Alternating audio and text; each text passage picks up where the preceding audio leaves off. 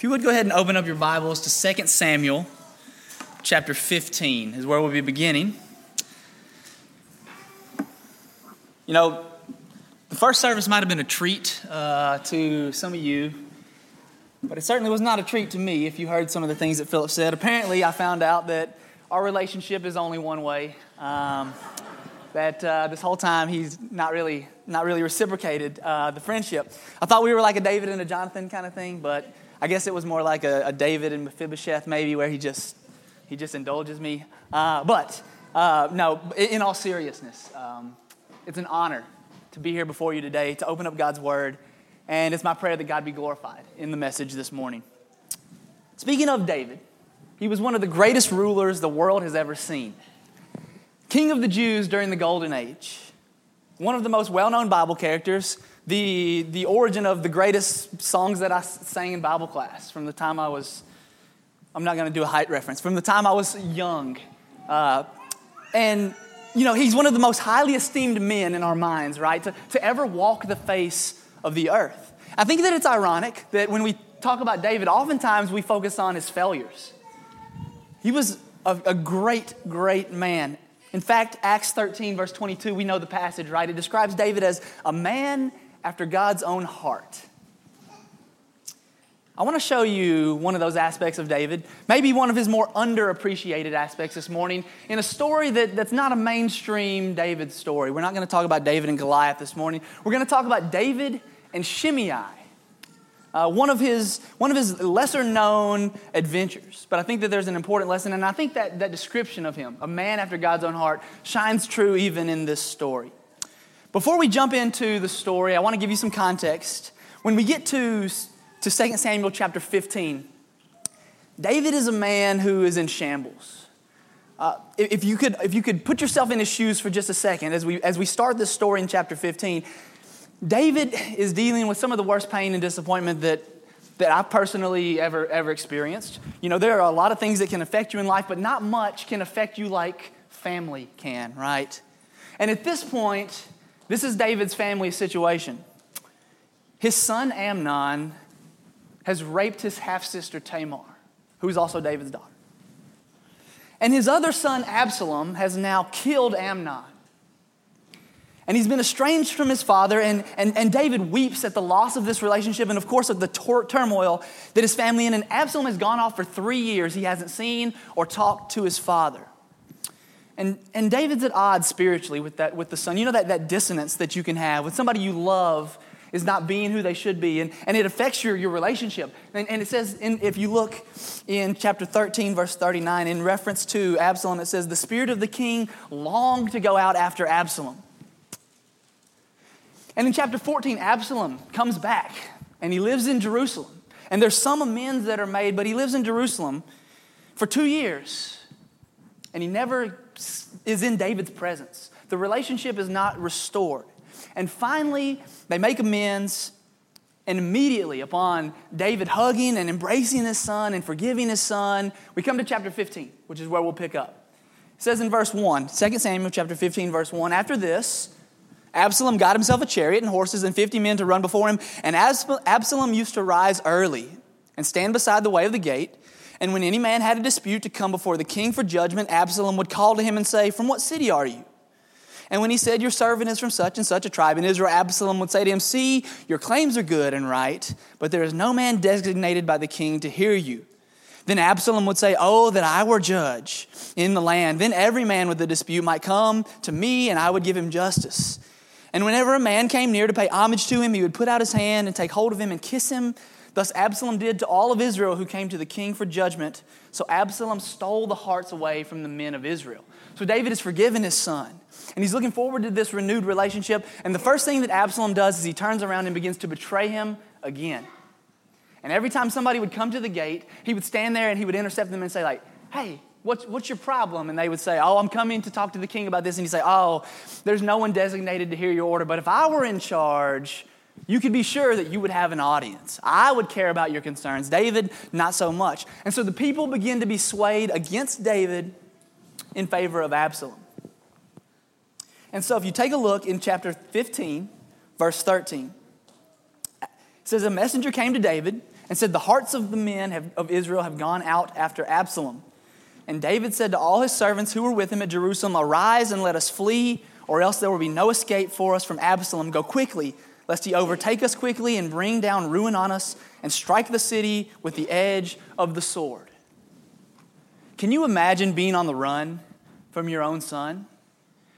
Being scared for your own life because your son wants your position and he's willing to kill you to take it.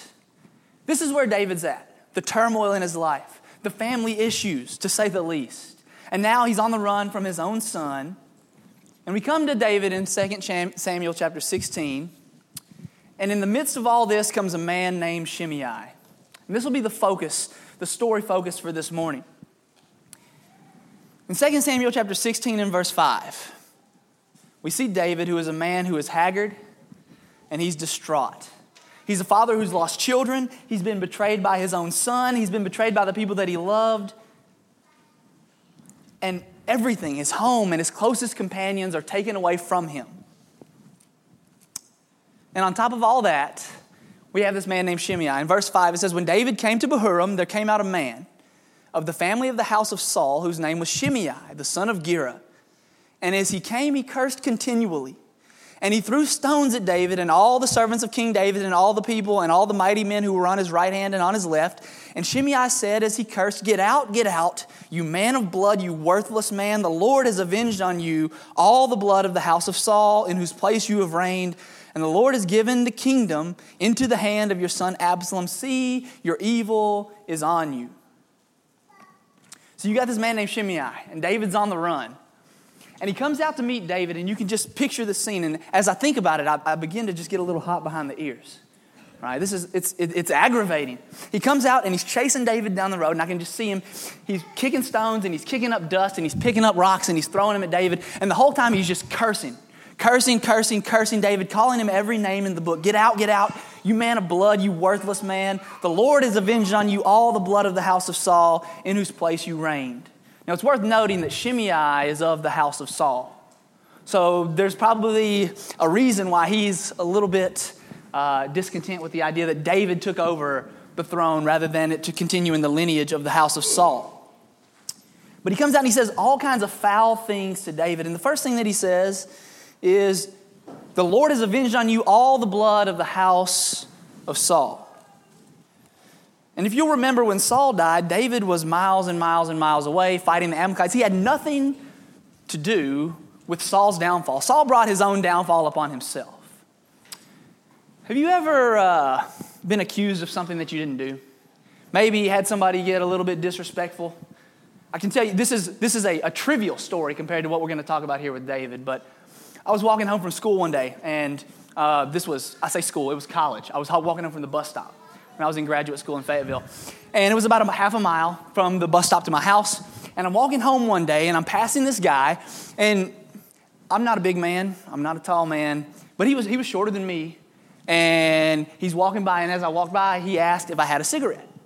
And I told him that I didn't, and apparently he didn't like the, the way that I said it or the attitude that I said it with. And all of a sudden, I, I continue to walk, and I hear somebody yelling behind me. And I turn around, and this guy's charging me. And he gets all up in my face, and he begins to just curse, call me everything. And I'm thinking, first of all, you're confused. You're like, what is going on here? Then I started getting a little mad. I mean, this guy, coming, you know, I'm thinking, I think I could take this guy right now, right? Like, I'm not, I, have never been in a fight in my life, but I'm pretty sure that I could have took that guy. And you know, your, your, your, your, your mind is telling you be peaceable with all men, but your body's not wanting to really listen, right? And it was, it was infuriating. And the more I thought about it, as I, I just, I kept walking eventually, turned around and just walked. And as I was walking off, he was yelling, yeah, that's right, you better run. And it just, it just made me more and more aggravated. And I just got, I mean, the more I thought about it, the more agitated I became. But here you have David, right? David had a song in the streets about him as a man who had slain his ten thousands, right? I've never been in a fight. David is a warrior. You insult me and I get a little hot, but I, I don't know that I could do a whole lot about it. David is a man who has slain tens of thousands, and he's supposed to take this from a coward who waits until he's on the run, follows him down the road on the opposite hillside, hurling stones, kicking up dust, and cursing. I want to take, I want you to, to, to, appreciate two different things though. That this would have been especially infuriating to David. I think this plays into, into the story ultimately. Two things that I, that I want you to consider. The first is that, that Shimei's actions would have been egregious, egregious to the honor that David would have placed with the king's anointed. Do you remember the story? And we won't turn over there and read, but the story where, where Saul is chasing David. David's fleeing for his life. He seemed to be in a lot of situations where he's fleeing from his life.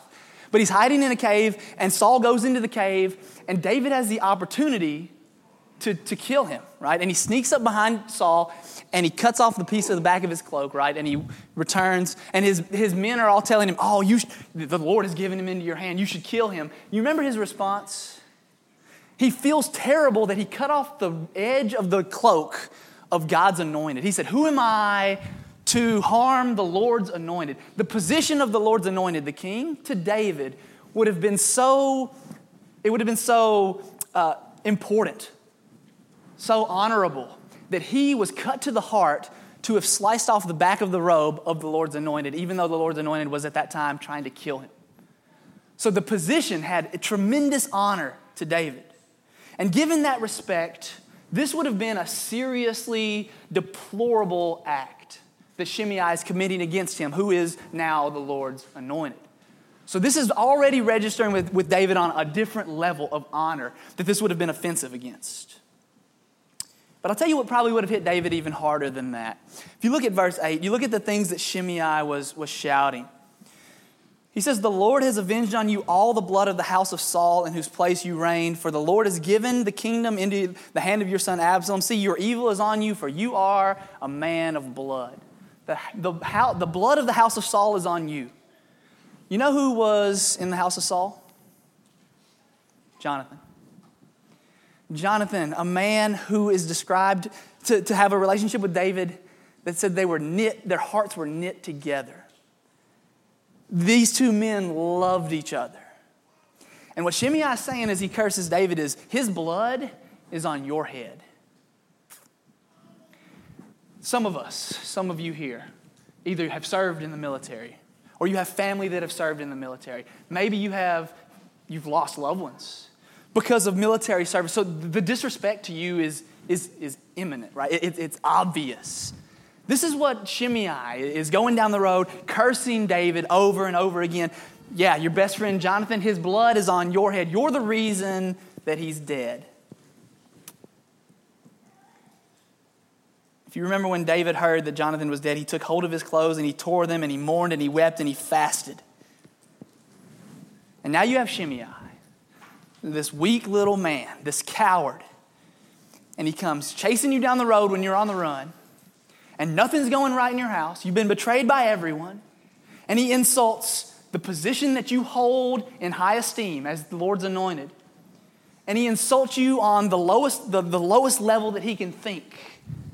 The blood of Saul's house be upon you. Now imagine you're David. And then you look at verse 9, and your, your right hand man, Abishai, warrior as well. Abishai is awesome mighty man. He turns to you and he says, Why should this dead dog curse the Lord my king? If he, let me go off over and take off his head. What's your response after all this? I'm probably going to tell Abishai, No, you, I don't want you to do that because I want to do it. Right? This is my fight. And I'm about to take this and take matters into my own hands.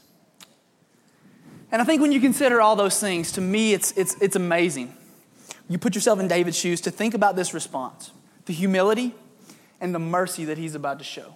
Listen, he says, David said to Abishai, What have I to do with you, you son of Zeruiah? Is he cursing because the Lord has said to him, Curse David? Who then shall say, Why have you done so? And David said to Abishai and to all his servants, Behold, my own son seeks my life. How much more may now this Benjamite leave him alone and let him curse? For the Lord has told him to do so. David, a man after God's own heart, insult to insult to injury. And he says, I'm not the judge and the jury and the executioner. Puts down his head and he continues walking down the road. You know, it's, it's during this time that David pens the Psalm 3. that Brother Don read for us. In Psalm chapter 3, Psalm 3 says, O Lord, how many are my foes? Many are rising against me. Many are saying of my soul, There is no salvation for him in God. But you, O Lord, are a shield about me, my glory and the lifter of my head. Verse 7 Arise, O Lord, save me, O my God. For you strike all my enemies on the cheek and you break the teeth of the wicked. Salvation belongs to you. Your blessings be on your people. I think that it's notable, to say the least, honorable David's response to this. Because I know that if I were in his shoes, this would not be my response, right? David's mercy here that he has towards Shimei, it's on a different level than I think. I mean, you, speaking personally, there are things that I have been offended over, angry over, taken action against that were much less justified than this. I want you to turn to 2 Samuel chapter 19 with me, because this is not the end of the story. In fact, if this were a movie, the best part of the movie has yet to take place. The best part here is in, in 2 Samuel chapter 19. This is the scene that you've, you've been waiting for this entire time. In 2 Samuel chapter 19, David now comes back to Jerusalem victorious. And he's now the king, and Absalom is dead. And in chapter 19, verse 16, we're introduced back to our old friend Shimei. It says, In Shimei, David's coming back into Jerusalem. And Shimei, the son of Gera the Benjamite from Bahurim, hurried down with the men of Judah to meet King David. And with him were a thousand men from Benjamin, and Ziba, the servant of the house of Saul, with his fifteen sons and his twenty servants, rushed down to the Jordan before the king. And they crossed the ford to bring over the king's household and to do his pleasure. Ah, that's a little different than last time they spoke, right? To do his pleasure. And Shimei, the son of Gera, fell down before the king as he was about to cross the Jordan and said to the king, Let not my Lord hold me guilty, or remember how long your servant did wrong on the day my Lord the king left Jerusalem. Do not let the king take it to heart, for your servant knows that I have sinned. Therefore, behold, I have come this day, the first of all the house of Joseph, to come down to meet you, the Lord my king. And I would love this part if I were David, because I probably wouldn't have thought about much else other than that little weasel that chased me out of the city shouting all those things, right? And now I'm coming back, and I can tell you, I would have already thought, I wonder what's going to happen when I see Shimei again. I hope he comes down. And he's the first one down. He and his family, they come down and they fall down, they bow down on the ground. Praise the king, let us do your pleasure. Please don't hold to us the things that I did to you when you were leaving. Here we have Abishai again. Good old Abishai, the son of Zeruiah, in verse 21, answered, Shall not Shimei be put to death for this because of he has cursed the Lord's anointed? And my anger would have been brewing, my bitterness would have been brewing. And I probably would have been even more angry than before. And David's response, but David said in verse 22, What have I to do with you, you sons of Zeruiah?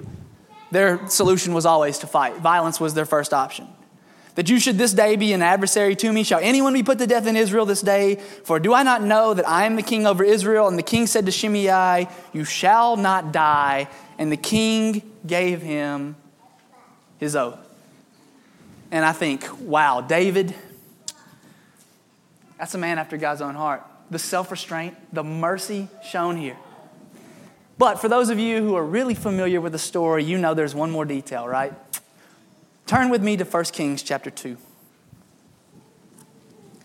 1 Kings chapter 2, David gives an oath to Shimei. He says, You will not die. 1 Kings 2.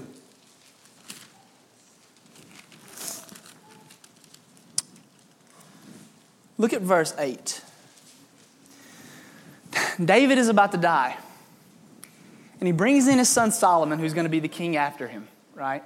And David's leaving his last instructions for Solomon to carry out. And look what he says in verse 8 David on his deathbed. To Solomon the king, he says, And there is also with you Shimei, the son of Gera, the Benjamite from Bahurim, who cursed me with a grievous curse on the day when I went to Mahanaim. But when he came down to meet me at the Jordan, I swore to him by the Lord, saying, I will not put you to death with the sword. Now therefore, do not hold him guiltless. For you are a wise man, you will know what you ought to do to him, and you shall bring his gray head down to Sheol. David's whole life, he'd been thinking and he'd been remembering about the terrible things that Shimei did to him. And what you see in the best of us, the best of men, a man after God's own heart, David's mercy ran out. And the one thing that I want to get across to you this morning is that man's mercy is absolutely nothing, absolutely nothing compared to God's mercy. David was betrayed by those he loved, his own child his, and his people. And Jesus was betrayed by those he loved, his own children. David was accused of crimes that he had not committed. The Lord has avenged on you the blood of the house of Saul. Jesus was accused of crimes that he had not committed. David was barraged with curses and with stones, and he had the power within him to stop it. And Jesus was whipped and slapped and spit on and hung on a cross, and he had the power to stop it. David was disrespected uh, as the anointed of God, the king of the Jews. Jesus was disrespected as the Son of God, the Savior of the world. And David's last wish, with his last breath, he says, Bring his gray head down to Sheol. And with Jesus' last breath, he says, Forgive them, for they know not what they do.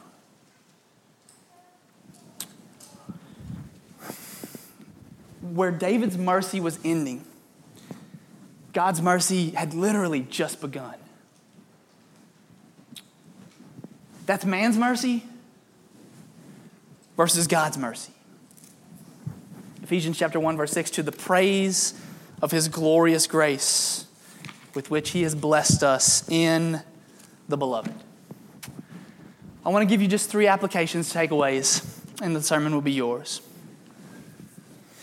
The first is exactly what the summary was there. God's mercy is greater than even the best of men's mercies. If you're anything like me, maybe you are, maybe you're not. Do you find yourself struggling with past failures? Do You find yourself struggling with what seems like the same sin over and over and over again? You know, what I've found, it seems to me, and it's true of my life, is most Christians don't struggle with a whole host of sin. They don't struggle with every single sin in the book. There are sins that I have no temptation, they offer me no temptation. They have no pull over me, that pull other people very, very hard, very strongly.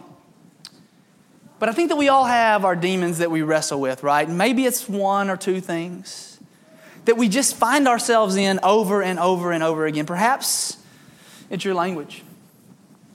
Perhaps it's impure thoughts. Perhaps it's anger, gossip, something that you know is wrong, and you've prayed for forgiveness and you find yourself in it again and again and again. Have you ever been there? And you ask yourself at some point, you just you think to yourself, this is pointless. Right? God has got to be fed up with me at this point, right? Like, like if it were a person, they would have written me off long ago.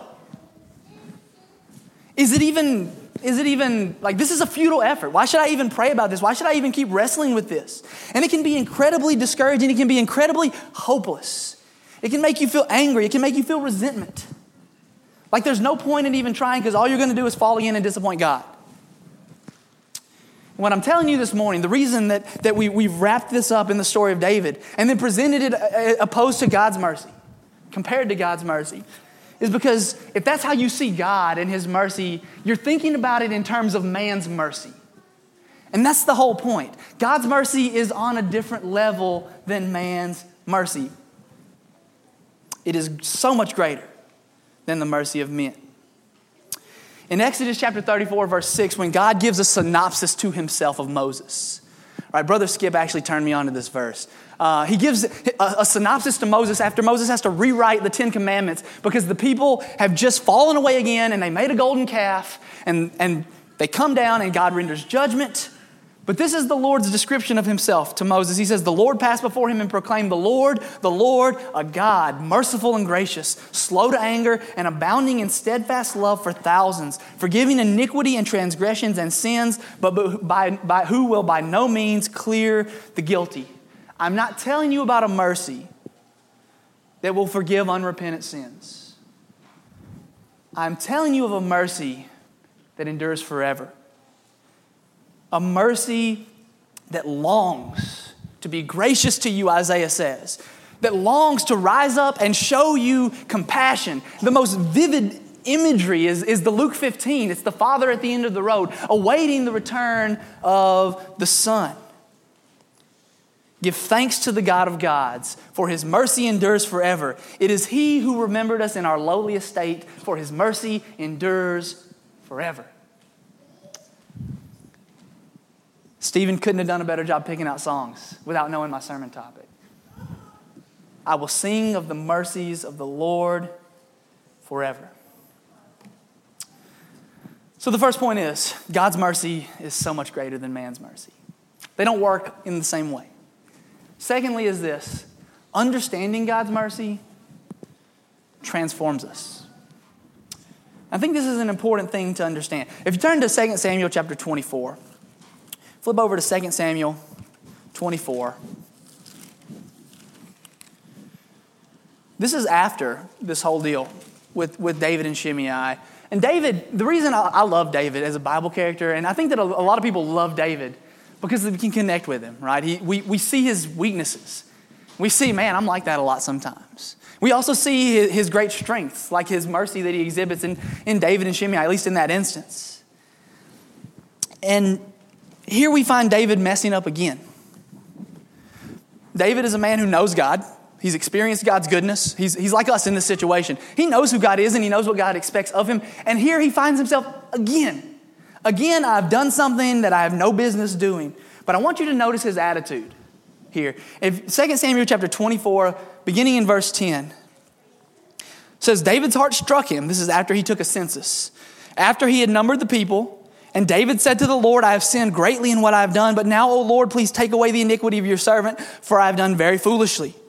And when David arose in the morning, the, the word of the Lord came to the prophet Gad, David's seer, saying, Go and say to David, Thus says the Lord, three things I offer you. Choose one of them, that I may do it to you. So Gad came to David, and he said to him, Shall three years of famine come upon you in the land? Or will you flee three months before your foes while they pursue you? Or shall there be three days' pestilence in your land? Now consider and decide what answer I shall return to him who sent me. Punishment is imminent, God's judgment is true. But look at David's attitude. David had an understanding about God that we've got to get. He had an understanding about God that I have got to develop in my life as a follower of Christ. Verse 14 Then David said to Gad, I am in great distress let us fall into the hand of the Lord, for his mercy is great, but let me not fall into the hand of a man. When David sinned, the most logical thing for him to do was run to God, to appeal to God, because David understood something about God. He understood that God's mercy is great. Does mercy, do, do, do, you, do you appreciate God's mercy so much that it drives you toward God. Does your, your view, your image of God, we all have a way we perceive God. God has lots of different attributes, right? He has holiness, and He has justice, and He has love, and He has mercy, and grace, and compassion. And we all have wrapped together all these things, a, a view of God, right? Does your view of God, when you've done something wrong and you want to repent, does it make you run, eager to run to Him because you know what His response will be?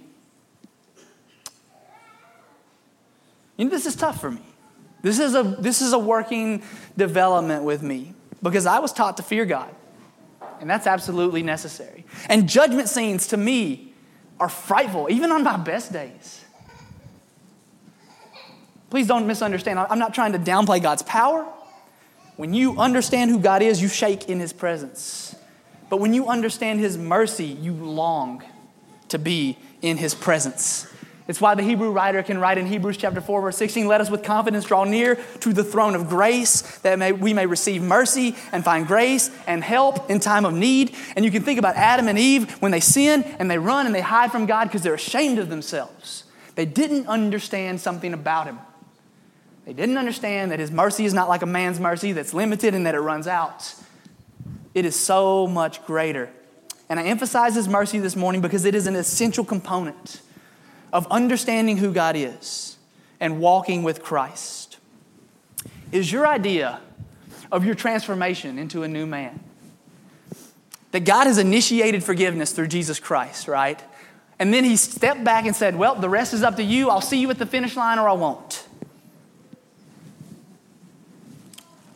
Turn with me to 1 Peter chapter 1.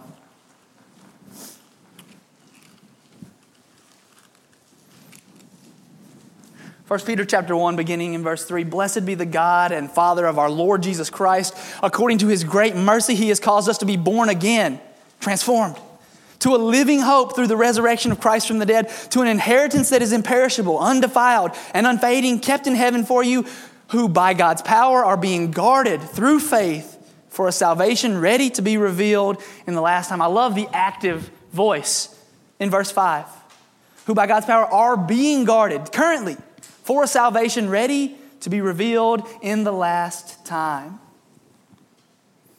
Understanding the full picture of God, we have to understand His, his justice and His holiness. And it must, it, it must make us fear and it must spur us to action. But understanding what He has done for us and what He wants to do for us and is willing to do for us is just as critical. It's critical to our humility as Christians. It's critical to a peace that passes all understanding. It's critical to our treatment of others to understand what's been done for us by God. And that brings me to the final point of the lesson, and that is the extent that God's mercy has been shown to you, it should do nothing but make that mercy abound in you when it comes to your relationships with others, with our fellow man. If you remember in John chapter 13, one of my favorite passages in the Bible. John 13, verses 34 and 35. A new commandment I give to you, that you love one another. By this you may know that you are my disciples if you have love for one another. You, this passage. What was new about the commandment? I, you know, it's an interesting phrasing, right? A new commandment I give to you. They'd always been commanded to love, right? A new commandment I give to you that you love one another. The new part of it was, as I have loved you, so also you are to love one another. The new part of the commandment was that you're to now love as I have shown you true, ultimate love. The world had never experienced love manifest like Jesus Christ until he came to this earth, right?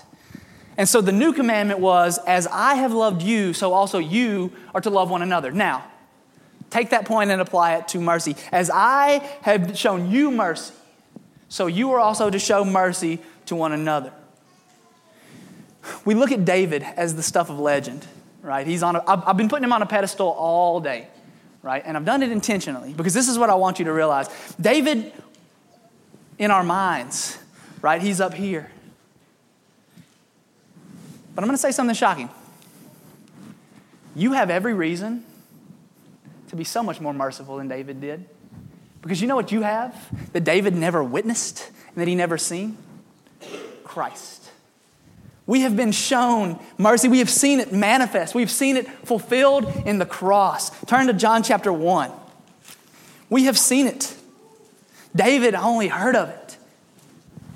John chapter 1, we see Jesus. Look at verse 9. The true light, which gives light to everyone, was coming to the world. Verse 14. And the Word became flesh and dwelt among us, and we have seen his glory glory as of the only Father as of the only Son from the Father, full of grace and full of truth. Verse 16, from the fullness we have all received grace upon grace, for the law was given through Moses, grace and truth came through Jesus Christ. No one has ever seen God, the only God who is at the Father's side. He has made him known. We have seen Christ. We have seen mercy incarnate. And it should affect the way that we treat one another. If you remember in Matthew chapter 18, if you flip over there, this will be our last, our last verse, Matthew chapter 18. Jesus tells a story.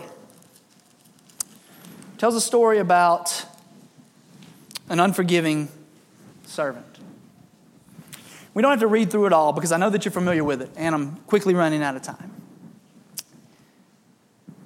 But it begins when Peter asks him, Lord, how often will my brother sin against me and I forgive him?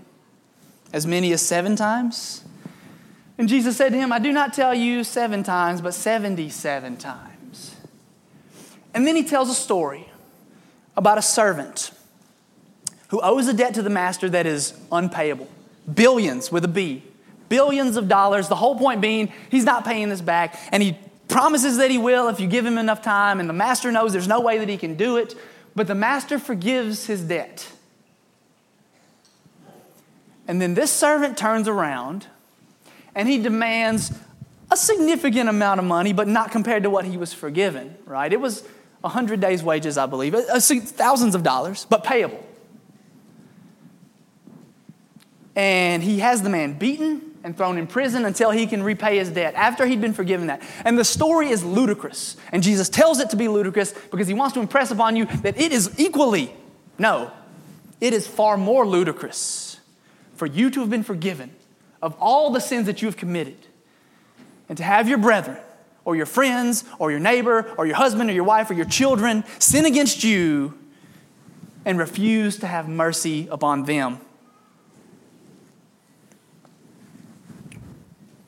How many times have you prayed for forgiveness to God? I don't want to know that number. I don't want the number. I just know that it's higher than I would like to be kind about it. How many times have you had to pray to God to forgive you for something that you've done? Sometimes even the same thing that you've already prayed for Him to forgive you for.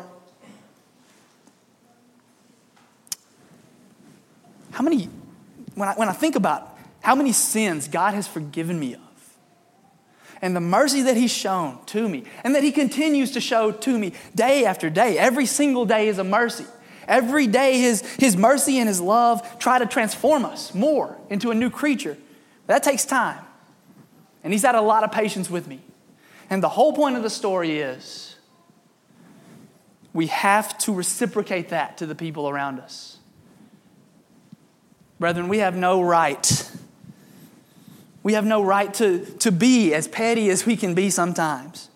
I, I, I, in the story, the man was legitimately owed a significant amount of money that he refused to forgive. It wasn't chump change. Some people in here have been wronged and been wronged legitimately.